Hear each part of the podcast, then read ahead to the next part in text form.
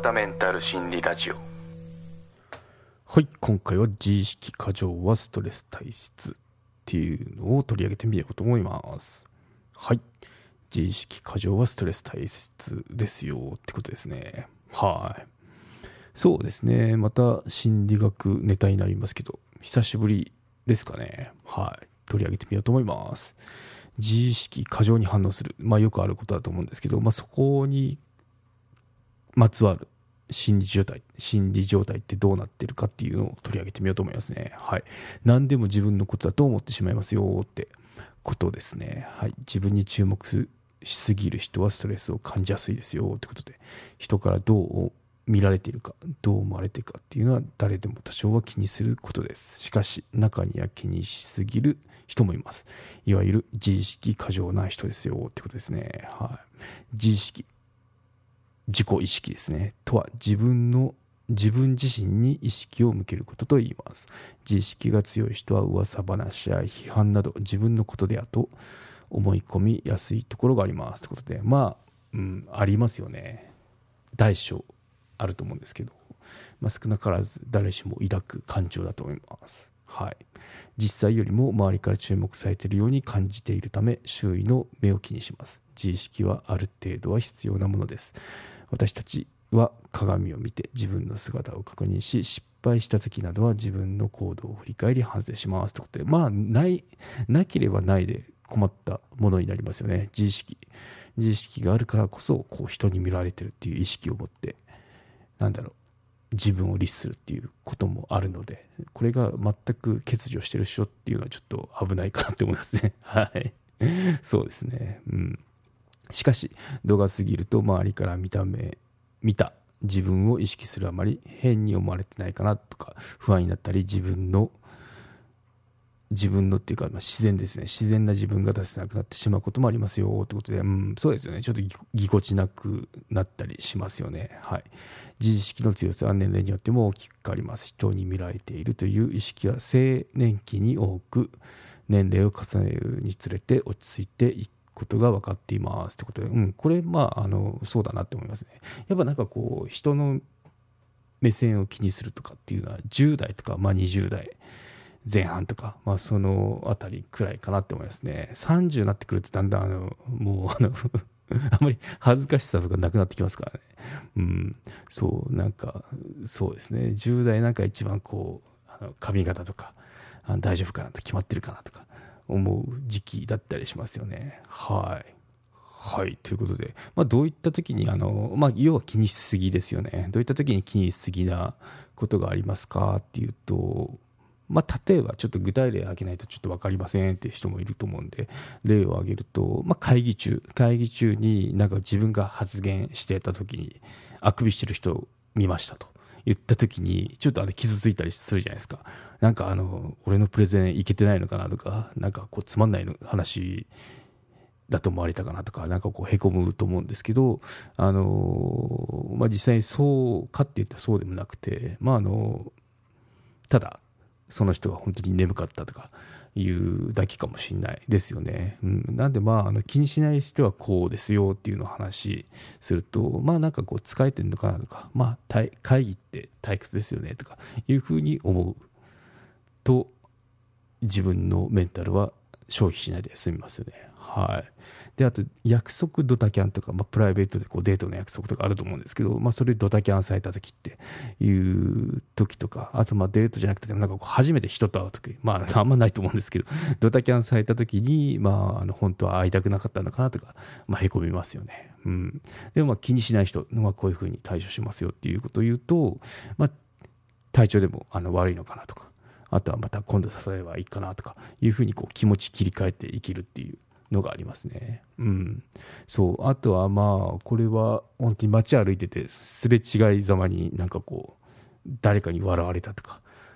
言った時っていうのは、あの、ちょっとこう、気にしすぎない人たちってどう思うかっていうと、まあなんか変な格好してるとか、変な髪型だと思われてるのかとか、あとはあの、こう、容姿ですね、自分の顔とか、そういうのまあ、そこでへこむと思うんですけど、まあ、気にしない人は何か楽しいことでもあったのかなとか、まあ、全然違いますよね。受け止め方が。そのくらいの差があるんであの、まあ、気にしすぎな人たちっていうのは損ですよと、まあ、それが原因でメンタルあの消耗していくんであの良くないですよっていう話になりますね。うんそう。ですね。あとは、意識は自分以外にあることも多いですよということで、うん、私たちの意識は仕事中はその仕事内容にありますよと。で、友達と話しているときはその内容は友達の反応にありますと。で、テレビを見ているときはテレビの中の人に向かってますよってことで、うん、で、自分に意識が向かっている時間っていうのはそれほど多くないんですよって。うん、これ何が言いたいかっていうと、まあなんかこう、自分に意識を向けるってことが普通は少ないですよっていうことですよね。うん、なんでまあテレビ見てたらテレビに話をしてたらその話の内容ってことで。で話してる最中に自分のなんだろう髪型見てんじゃないかなっていうのは普通はないんですよって、うん、ちょっと気にしすぎですよっていうことがあの言えますね。はい、ということで、うん、まあ要はあの一番ここでの今日今回の言いたいことっていうのは、あの、自意識過剰、ストレス体質なんてやめましょうねっていう話なんですよね。うん。で、まあ、そうですね、私の思うことっていうと、まあ、大小の差はあるんですけど、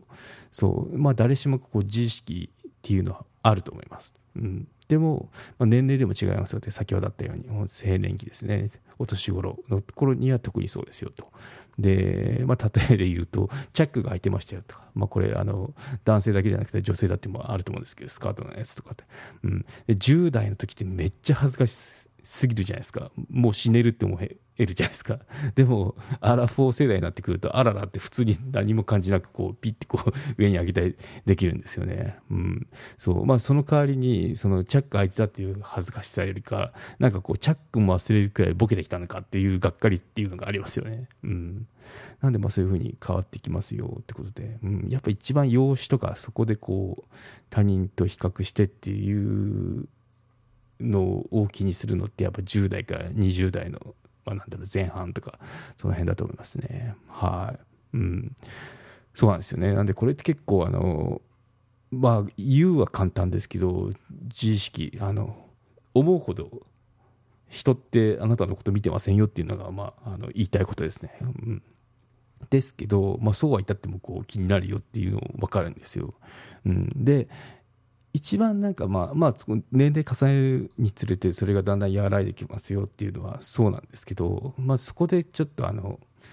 もったいないなっていう出来事がなんかこう他人の目が気になって自分にブレーキかかってる時ですね。これってめっちゃもったいないんであのそこっていうのは早めにこう克服していった方がいいかなと思いますね、まあ、どういうことかっていうと例えば起業に挑戦したいとかあと憧れの人に話したいとか声かけてなんだろうこう一緒に食事どうですかとかなんかあるじゃないですか。そういったのをなんかどうせ私はみたいな感じでストップかけるとすごいもったいないですよと、うん、なんであの今回あの覚え覚えておいてほしい言葉っていうのが他人はあなたの思うほどあなたに注目してませんよっていうことですね。だからこそ思いっきりこうやってみることが必要ですよと。いうことになりますね。うん、本当に人目を気にしてこう能力を発揮できなかったり、まあ、ドギマギメンタルをあの不毛に消耗してるのっていうのはもったいないんですよね。うん、なのでまあドーンってやってみて失敗してもいいじゃない。三つをみたいな。そんな感じであのー、なんだろう。ちょっと動物的なあの感じになりますけどこう思った